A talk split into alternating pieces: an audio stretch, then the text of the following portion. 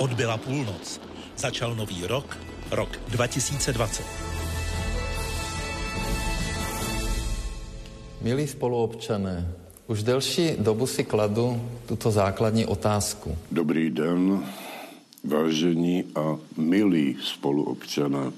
Dobrý den, vážení a milí spoluobčané. Jaký tedy byl rok uplynulý?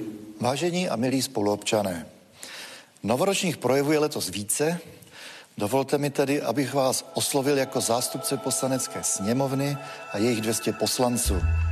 Vstup do nového roku kromě klasických oslav už tradičně doprovázely i projevy politiků. Letos k národu promluvil premiér a předseda ANO Andrej Babiš, o Vánocích prezident Miloš Zeman, kromě nich ale i předsedové Senátu a poslanecké sněmovny. Co zásadního jsme se od nejvyšších českých představitelů dozvěděli? Máme se dobře a jsme zbyteční škarohlídi, jak tvrdí premiér, anebo šíří předseda vlády přehnaný optimismus a vynechává to, kde věci trhnou. Je pátek 3. ledna, tady je Lenka Kabrhelová a Vinohradská 12, spravodajský podcast Českého rozhlasu. Dokážeme se radovat z toho, že se nám tak daří? Nemyslíte si, že se nám daří? Já ano. A řeknu vám proč. A taky vám povím, co plánujeme dělat, aby tohle podle mě velmi dobré období jen tak neskončilo. Premiér Babiš přednesl de facto takové poselství o stavu Unie v české verzi. Co jsme se dozvěděli? Dozvěděli jsme se, že se máme dobře, že se nemusíme ničeho bát a že se budeme mít ještě lépe, kdybych to měl ve zkratce schrnout. Petr Hartmann, komentátor Českého rozhlasu Plus. Samozřejmě, když se podíváme na různá ekonomická čísla, tak můžeme tvrdit, že se máme dobře. Ano, České republice se daří. Opravdu daří. Naše země prožívá jedno z nejúspěšnějších a nejšťastnějších období své novodobé historie. Protože ekonomice se přece jenom stále ještě daří, nezaměstnanost je nízká. Vláda se postarala o to, že vzrostly například platy státních zaměstnanců, že se zvyšují důchody, byť ty se zvyšují především zásluhou takzvaného valorizačního koeficientu. To znamená, že by vzrostly bez ohledu na to, kde je zrovna u moci a vláda ale přece jenom přidala necelé dvě stovky navíc. Hrubém domácím produktu na hlavu jsme lepší než Portugalsko a Řecko. A předehnali jsme i Španělsko. Máme nejnižší rozdíly mezi příjmy bohatých a chudých a Češi jsou taky nejméně ohroženi chudobou a sociálním vyloučením.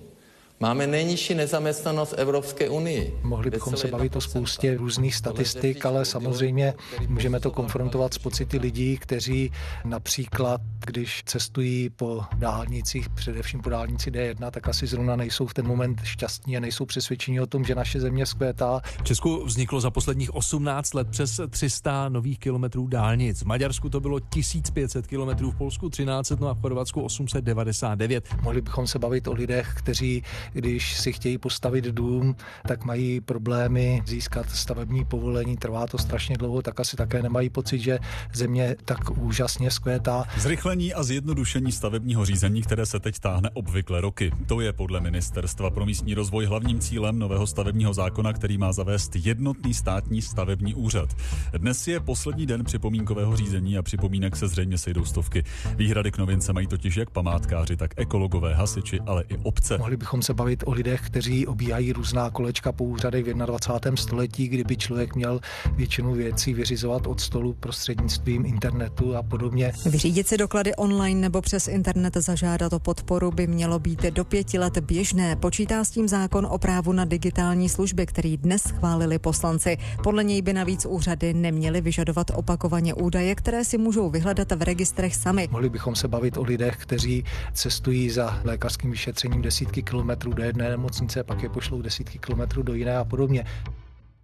Takže samozřejmě je to pohled relativní, ne všechno se dá měřit pouze těmi statistikami a různými čísly. Agentura Moody's zlepšila hodnocení úvěrové spolehlivosti České republiky a to o jeden stupeň z dosavadní A1. Ocenila nižší zadlužení i některé reformní kroky vlády. Rating má vliv na ochotu a podmínky věřitelů státu půjčovat peníze. Bez práce bylo v říjnu přes 196 tisíc lidí. To je nejnižší říjnová míra nezaměstnanosti od roku 1996. Ukazují to data šéfa úřadu práce. No a kdo má tedy pravdu? Takže premiér vidí realitu skrze statistiky a čísla, zatímco realita může vypadat jinak. Protože premiér mluvil i o skepsi části české populace. Vím, opozice říká, že celý ten náš národní plán je nereálný. Mluvil o tom, že zase ta skepse, ten negativismus za každou cenu. Tak jsou tyhle všechny ostatní věci, které jmenujete věcí skepsa, nebo to je prostě věc jinak nahlížené reality, možná té, kterou premiér nevidí nebo nechce vidět? Já bych řekl, že to je věcí běžného života, že skutečně každý má jiný pohled na svět, je to přirozené, proto také ve společnosti existují různé názory a pokud tedy premiér mluvil o tom, že země skvětá, tak měl také mluvit o tom, že nevzkvétá atmosféra ve společnosti, politická kultura, úroveň debaty a tak dále, protože když se hovoří o tom, že žijeme v rozdělené společnosti, tak každá společnost by neměla být homogenní, měla by být rozdělená v tom slova smyslu, že lidé mají různé názory, ale měli by být schopni o nich běžně diskutovat, přenášet různé argumenty, vyvracet je a podobně a nějak spolu mluvit, ale právě také politici výrazně přispívají k tomu, že tímto způsobem se ta debata nevede, že lidé jsou utvrzeni ve svém názoru a nejsou ochotní a schopni vůbec poslouchat ty druhé a spolu nediskutují. A myslím si, že to je jeden z velmi důležitých problémů této společnosti, když se podíváte na to, jak se například lidé vyjadřují na sociálních sítích a tak dále, tak si myslím, že to je docela zásadní problém a o něm politici pochopitelně nemluví. Ke komu tedy Andrej Babiš vlastně mluvil v tom svém projevu? No, vzhledem k tomu, že letos se konají krajské volby, příští rok volby do poslanecké sněmovny, tak se dá hovořit, že mluvil především, ale je to pochopitelné, tak by mluvil každý politik ke svým voličům nebo k potenciálním voličům, aby je ujistil v tom, že se mají lépe, než se měli v minulosti. A, a že platí to aby... jeho heslo, ano, bude líp. Ano, nejenom, že bude líp, ale bude ještě líp. Po 17 letech nám agentura Moody's zvedla rating nejvýš v historii, na úroveň Belgie, díky vládním reformám a veřejným financím hrubém domácím produktu na hlavu jsme lepší než Portugalsko a Řecko. Pochopitelně, kdo sledoval ten jeho projev, tak musel zachytit ty náznaky, že se snažil určitým způsobem lidem připomenout, že se mají líp zásluhou jeho vlády, což částečně je pravda, ale částečně to tak úplně zjednodušeně vidět nelze. Když už bychom například se bavili o té ekonomice, tak pochopitelně Česká republika je malá země, která má otevřenou ekonomiku, je výrazně orientována na vývoz a skutečně velmi záleží na tom, jak se daří ekonomikám v jiných částech světa, především v Evropě, především v Německu a podobně. A pokud se těmto zemím nebo ekonomikám v těchto zemích nebude tak dařit, tak pak i ta česká ekonomika na tom nebude tak dobře a pak naše země nebude až tak skvětat, byť Andrej Babiš i na tyto časy myslí tím, že ujistil lidi, že stejně bude stále investovat do nich, to znamená do platů státních zaměstnanců, protože ty především může z pozice vlády ovlivnit do důchodu a tak dále, ale pak samozřejmě na to musíte mít peníze a když se ekonomice nedaří, tak těch peněz není tolik. Je pravda, že česká ekonomika je zatím na tom dobře, ale pokud na tom nebude dobře, tak si český stát bude muset půjčovat a v současné době to zadlužení není tak vysoké, takže si může půjčovat za výhodných podmínek, ale pokud by to zadlužení dramaticky rostlo, tak pak už ty podmínky nebudou tak výhodné, jak se to stalo v minulosti. Často slyšíte v že se ochlazuje světová ekonomika, že přijdou horší časy, že všechny ty plány nezvládneme. Pořád se tím někdo snaží strašit. Tak vám chci říct, nebojte se. Nemáme se čeho bát. Čeká nás skvělé období. Jsme Česká republika, země pro budoucnost. Andrej Babiš kritizuje předchozí vlády za to, že v době krize zbytečně škrtali výdaje a že tím ještě tu krizi prohloubili. Za naší vlády se nikdy nebude opakovat děsivá situace z roku 2009, kdy vláda právě v době ekonomického ochlazení zaškrtila veřejné rozpočty, vzala lidem peníze a tím ekonomické problémy ještě umocnila a neuměrně prodloužila. Ale nesmíme zapomínat na to, že předtím, než přišla krize, tak ty vlády se chovaly podobně, jako se chovají současné vlády. To znamená, že ekonomice se mimořádně dařilo, ale stejně se stát zadlužoval. Byli jsme svědky deficitních rozpočtů a podobně. A pak, když vstoupíte do té krize v situaci, kdy na tom státní finance nejsou úplně nejlépe, tak samozřejmě ta krize se řeší daleko hůře, což zatím tedy není případ současný. No, premiér mluvil o některých konkrétních věcech, on se tedy, jak to zmiňujete, věnoval hlavně ekonomice. Vyzdvihoval třeba Národní investiční plán, který představila jeho vláda. Dlouhodobý růst naší země ale musí být postavený hlavně na investicích. Proto jsme sestavili Národní investiční plán. Jsou, co se týče toho investičního plánu, ty sliby založené na realitě mají šanci stát se realitou nebo zůstanou jenom na papíře? To se ukáže v následujících letech. Národní investiční plán počítá s investicemi za 8 bilionů korun na více než 20 tisíc projektů. Většina se týká dopravy. Vyvíjá to ze zhruba 260 stránkového dokumentu, který zveřejnila vláda. Plán počítá taky s výstavbou dvou jaderných bloků, investicemi do zdravotnictví nebo vzdělání. Podle premiéra Andreje Babiše z Hnutí Ano má sloužit hlavně pro veřejné investory. Podle opozice ale plán není realistický. Investiční plán kritizují například Piráti. Podle šéfa poslaneckého klubu Jakuba Michálka v plánu chybí, které investice se udělají. Ale když to je výhled na desítky let, tak by se předpokládalo, že spíše než soupis toho, co dají dohromady různí ministři nebo jejich úředníci, by mělo jít o nějakou skutečně vizi v tom slova smyslu, že si sednou politici napříč politickým spektrem a na něčem se dohodnou, že takovýmto způsobem budou postupovat, že česká společnost a vůbec svět se nějakým způsobem vyvíjí a že je potřeba se na to připravit a že to bude základ investičního plánu a ne to zda teďka, když to vyhrotím a zjednoduším se někde postaví hasičská zbrojnice a někde se opraví škola. To je, myslím, velice důležité a ukázalo se to na příkladu důchodové reformy. Neustále se hovoří o tom, že populace v této zemi stárne, tak jsme byli svědky toho, že kdysi jedna vláda navzdory opozici protlačila důchodovou reformu a nová vláda, která nastoupila, ji okamžitě zrušila. Takže to je příklad toho, jak tady nefunguje ten investiční výhled nebo nějaké chování strategické politiku, že skutečně to by mělo být podstatou toho investičního plánu. Hovoří se neustále o tom, že je potřeba investovat do školství, ale ta situace ve školství není úplně nejlepší. Zase krásný příklad toho, když politici se odhodlali k tomu, že budou dělat něco s maturitami, se státními maturitami, tak můžeme být svědky toho, jak si počínají naprosto nekoncepčně, jak se neustále mění ty podmínky, jak i v současné době se neví úplně jistě, zda ti studenti budou povinně maturovat z matematiky nebo nebudou a tyhle věci se řeší řadu let. Když se podíváme na vědu a na další věci, tak skutečně tam je prostor pro strategické investiční plány, ale měli by asi mít trošku jinou podobu než soupis různých projektů, na které navíc z velké části nejsou úplně peníze, není to podloženo finančně.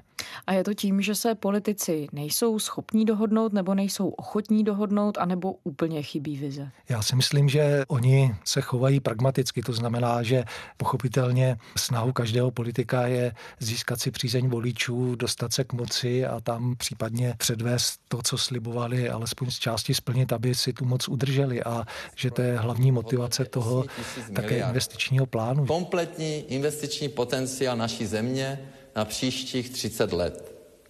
Představte si, že bych byl Harry Potter. Měl kouzelnou hůlku a proměnil ty projekty teď ve skutečnost. Stali bychom se okamžitě druhým Švýcarskem. To je spíš takový zkaz voličům, že kdyby všechno šlo hladce, kdyby na všechno byly peníze, tak co všechno bychom dokázali vybudovat a postavit a není to úplně reálné, ale nelze to vyčítat současné vládě, protože podobně by se chovali nebo mohly chovat i vlády jiné.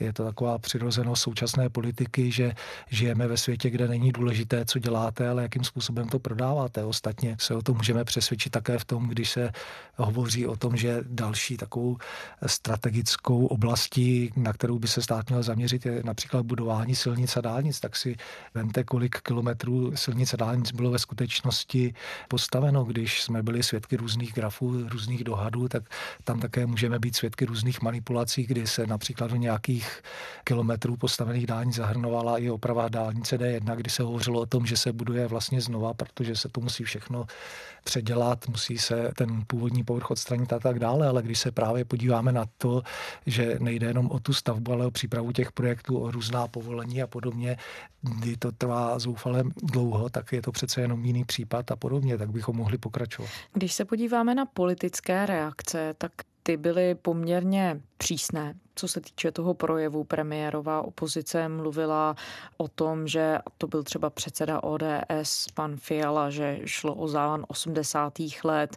Jiní kritizovali ten podle nich přílišný optimismus premiéra.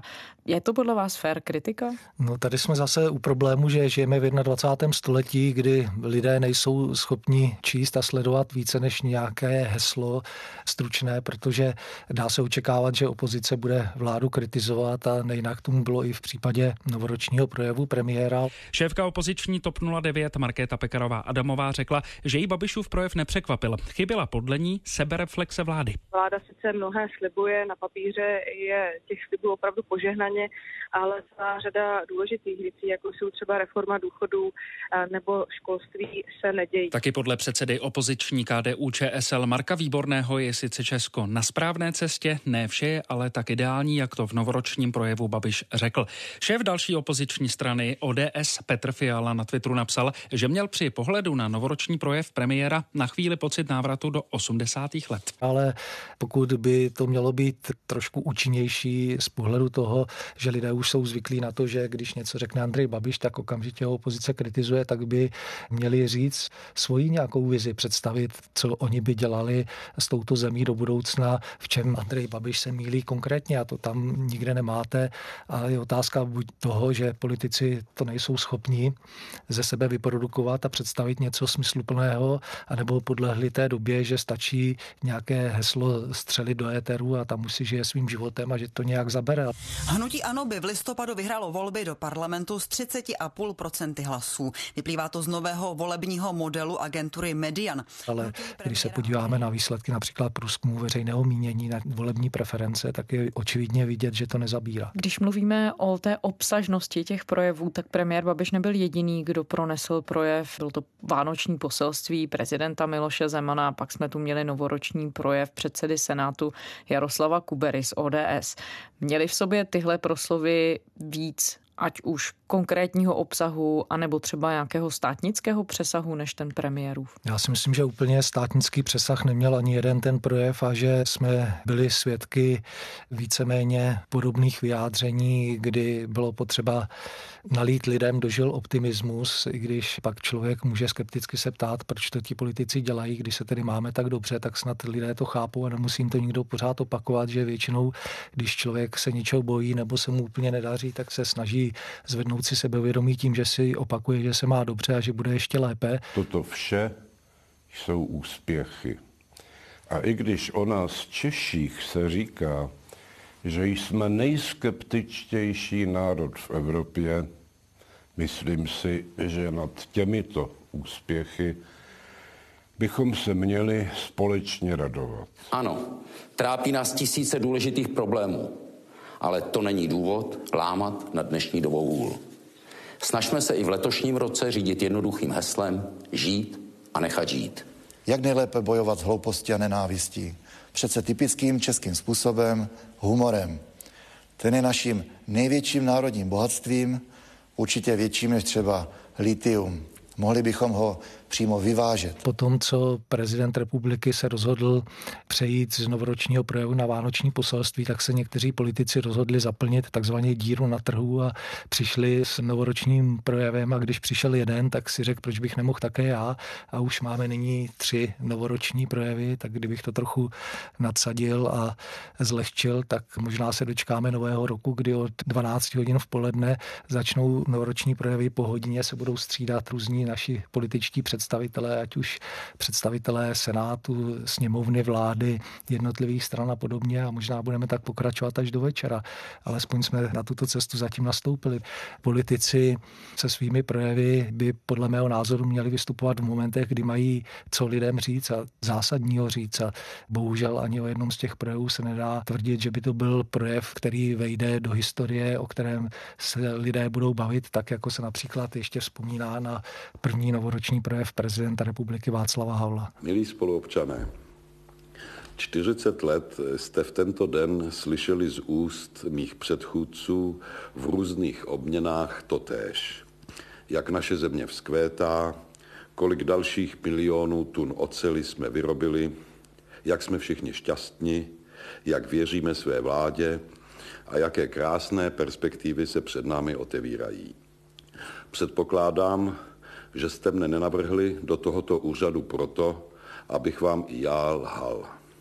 Naše země nevzkvétá. Jde tedy o to, že ty projevy se nijak nedotýkaly nějakého právě přesahu, že by třeba nehodnotili jenom to, že se ekonomicky máme dobře v tuhle chvíli, ale že tedy společnost žije také nějakým jiným rozměrem?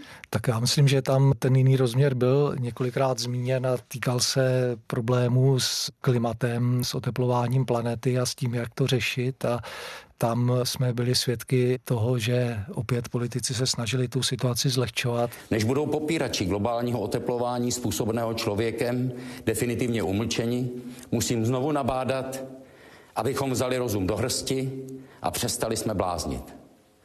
Planet se opravdu za 14 dní, ani za 14 let, ani za 14 století nezhroutí. Odmítám redukovat lidský život na pouhou uhlíkovou stopu. Názory, že kvůli ní je každé dítě zátěží pro planetu, mě jako otce děsí. To je stejný extremismus, jako tvrdit, že k žádné klimatické změně nedochází. Odmítněme oba extrémy a vsaďme na selský rozum. Nejsem si jist, zda rozhodujícím faktorem globálního oteplení je právě lidská činnost a nikoli přírodní zákony pohyb zemské osy a další kosmické vlivy. Samozřejmě jim nelze vyčítat, že nepropadají té skepsy nebo panice, že za chvíli končí svět a že musíme se vrátit o stovky let zpět a žít úplně jiným způsobem života, ale to, že se to naopak zase z druhé strany bude zlehčovat, tak to je také takový určitý extrém, kdy jsme svědky právě toho, že vždycky jdeme ode zdi ke zdi a že se nevede nějaká seriózní diskuse o tom, jakým způsobem se vyrovnat se změnou klimatu na planetě a nemyslím si, že právě ty novoroční projevy nějak k tomu výrazně přispěly. Padlo v nich cokoliv překvapivého? Vůbec. No, vzhledem k tomu, že se pohybují ve světě politiky už desítky let, tak pro mě tam nic překvapivého nepadlo. Pochopitelně je také otázka, kolik lidí ty projevy sledovalo, zda vůbec se k ním něco z toho dostalo a pokud bych se měl znovu vrátit například k projevu premiéra, tak možná ti lidé, kteří skutečně pocítili reálně ve svých peněženkách, že se mají líp, tak si připomněli, že se mají líp a mohou se mít ještě lépe právě za vlády, v jejím čele je Andrej Babiš a to se možná Andrej Babišovi v blízké budoucnosti bude velmi hodit. Co jsme se tady prismatem těch všech projevů o České republice dozvěděli? No dozvěděli jsme se pravdu, že máme to štěstí, že žijeme v době, kdy se nejenom české, ale i okolní ekonomikám daří, že z toho získávají určité vrstvy obyvatelstva, byť zas můžeme se bavit o tom, zda všichni lidé jsou spokojeni s tím, jaké mají příjmy, zda ty příjmy odpovídají tomu, co ta ekonomika produkuje, zda jsme spíše montovnou Evropy, nebo zda jsme nějakou vyspělou ekonomikou, kde nekonkurujeme pouze nízkou cenou pracovní síly a podobně. Dozvěděli jsme se z těch projevů to, že máme předsedu poslanecké sněmovny, předsedu senátu, premiéra a prezidenta, kteří jsou ochotní lidem něco sdělovat, ať už o druhém svátku vánočním nebo na nový rok, ale to je myslím tak všechno. a když se na to podíváte i skrze tedy ten obsah těch projevů a skrze to, co tam možná právě nezaznělo, tak na co se v roce 2020 máme připravit, co se týče české společnosti? No já myslím, že všichni tvrdí, jak se musíme připravovat, že budou volby a podobně, ale já si myslím, že se musíme připravit na to, že ty problémy, které se v České republice řešily v roce 2019, se budou i nadále řešit v roce 2020. Mám tím na mysli problémy týkající se premiéra této země, které přispívají k tomu, že skutečně ta společnost se výrazně rozdělila a ty vztahy mezi těma dvěma tábory se výrazně vyhrocují. Můžeme se připravit na to, že opět budou lidé v ulicích a budou protestovat proti tomu, že premiér této země dál čelí trestnímu stíhání, že dál není vyřešen konflikt zájmu a to budou věci, které se budou řešit v dohledné době a uvidíme, jakým způsobem se vyřeší. Zda například Andrej Babiš si tu situaci s postupem doby nevyhodí vyhodnotí tak, že opustí post premiéra, nebo zda naopak všechny ty problémy ustojí a získá na svoji stranu ještě další příznivce, zda jeho pozice bude sílit nebo slábnout. Uvidíme, jakým způsobem se bude vyvíjet vztah mezi prezidentem republiky a premiérem, který je pragmaticky přátelský, když to takto řeknu, protože oba dva se určitým způsobem v různých momentech potřebují. Uvidíme, jakým způsobem se bude dařit opozici přijít s nějakým tématem, které by oslovilo veřejnost a které by jí pomohlo získávat hlasy a podporu u voličů, protože i když nemohou ignorovat ty problémy, které se týkají Andreje Babiše, tak pokud budou sázet pouze na ně a na jejich kritiku, tak s tím rozhodně nevystačí a přesvědčují se o tom opakovaně, přesvědčovali se o tom v roce 2019 a pokud se nezmění, tak se o tom budou přesvědčovat i v roce 2020. Petr Hartmann, komentátor Českého rozhlasu. Petře, děkujeme. Pěkný den. A pěkný rok. Zpáteční Vinohradské 12 je to vše. Poslouchejte nás i přes víkend, a to na iRozhlas.cz nebo v podcastových aplikacích. Těšíme se v pondělí.